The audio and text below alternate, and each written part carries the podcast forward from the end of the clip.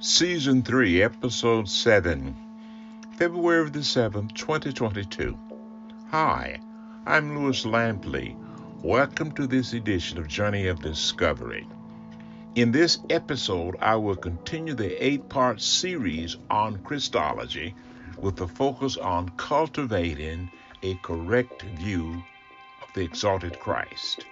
Today, our focus will be on Jesus was crucified he was buried and he raised from the dead, or he was raised from the dead.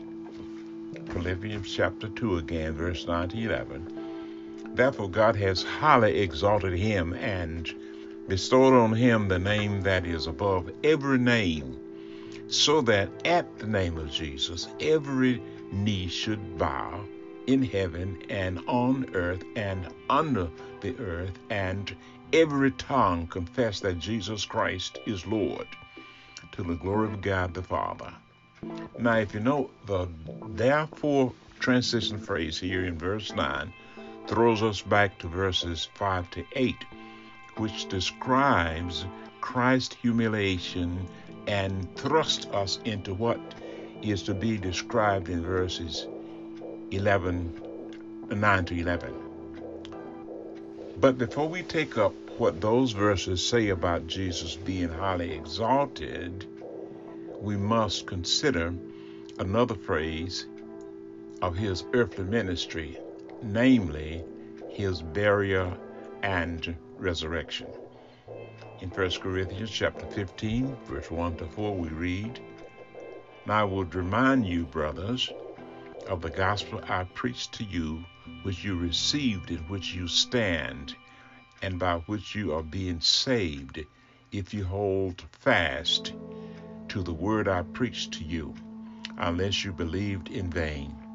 For I delivered to you as of first importance what I also received that Christ died for our sins in accordance with the Scriptures, that he was buried, that he was raised on the third day in accordance with the Scriptures now, central to Christian faith is the bodily resurrection of Jesus.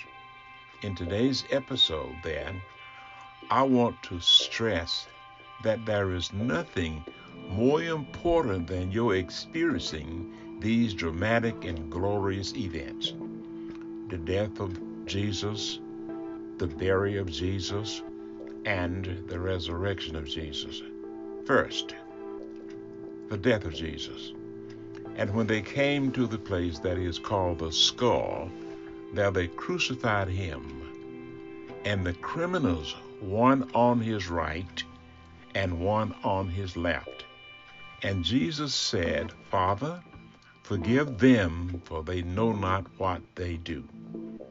And they cast lots to divide his garments. And the people stood by watching.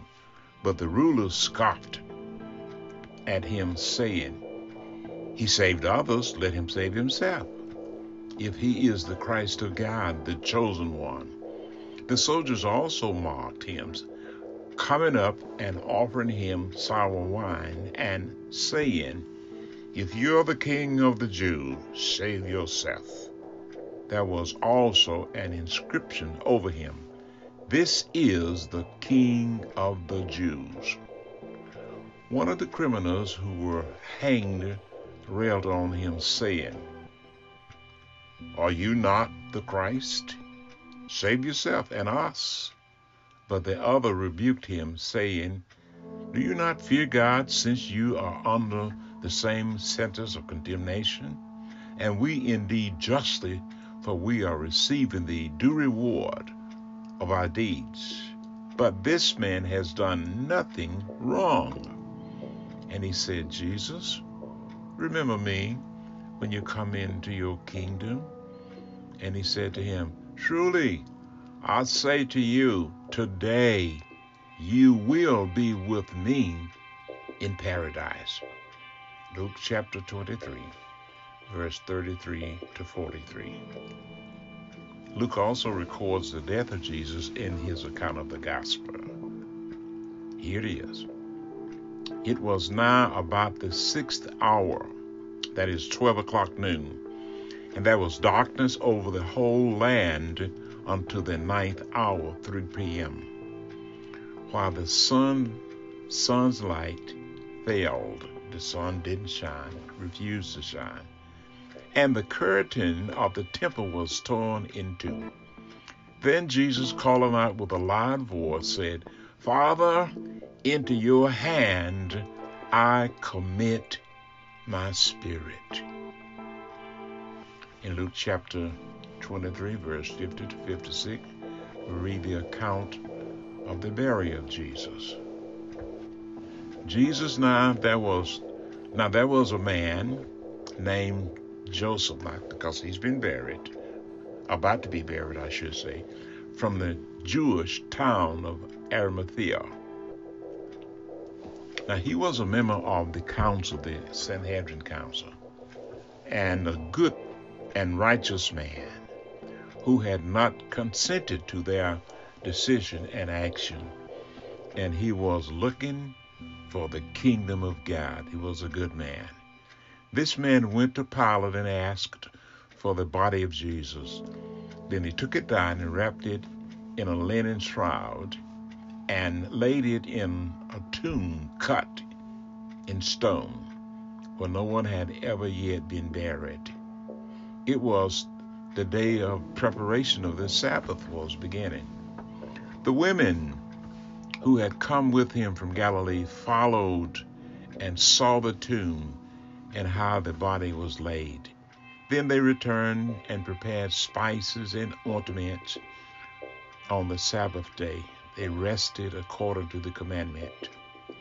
Without the death, the burial, and the resurrection of the Lord Jesus Christ, there is no redemption for the soul of fallen or sinful men, women, and children. None. There has to be, there had to have been the death of Christ, the burial of Christ, and the resurrection.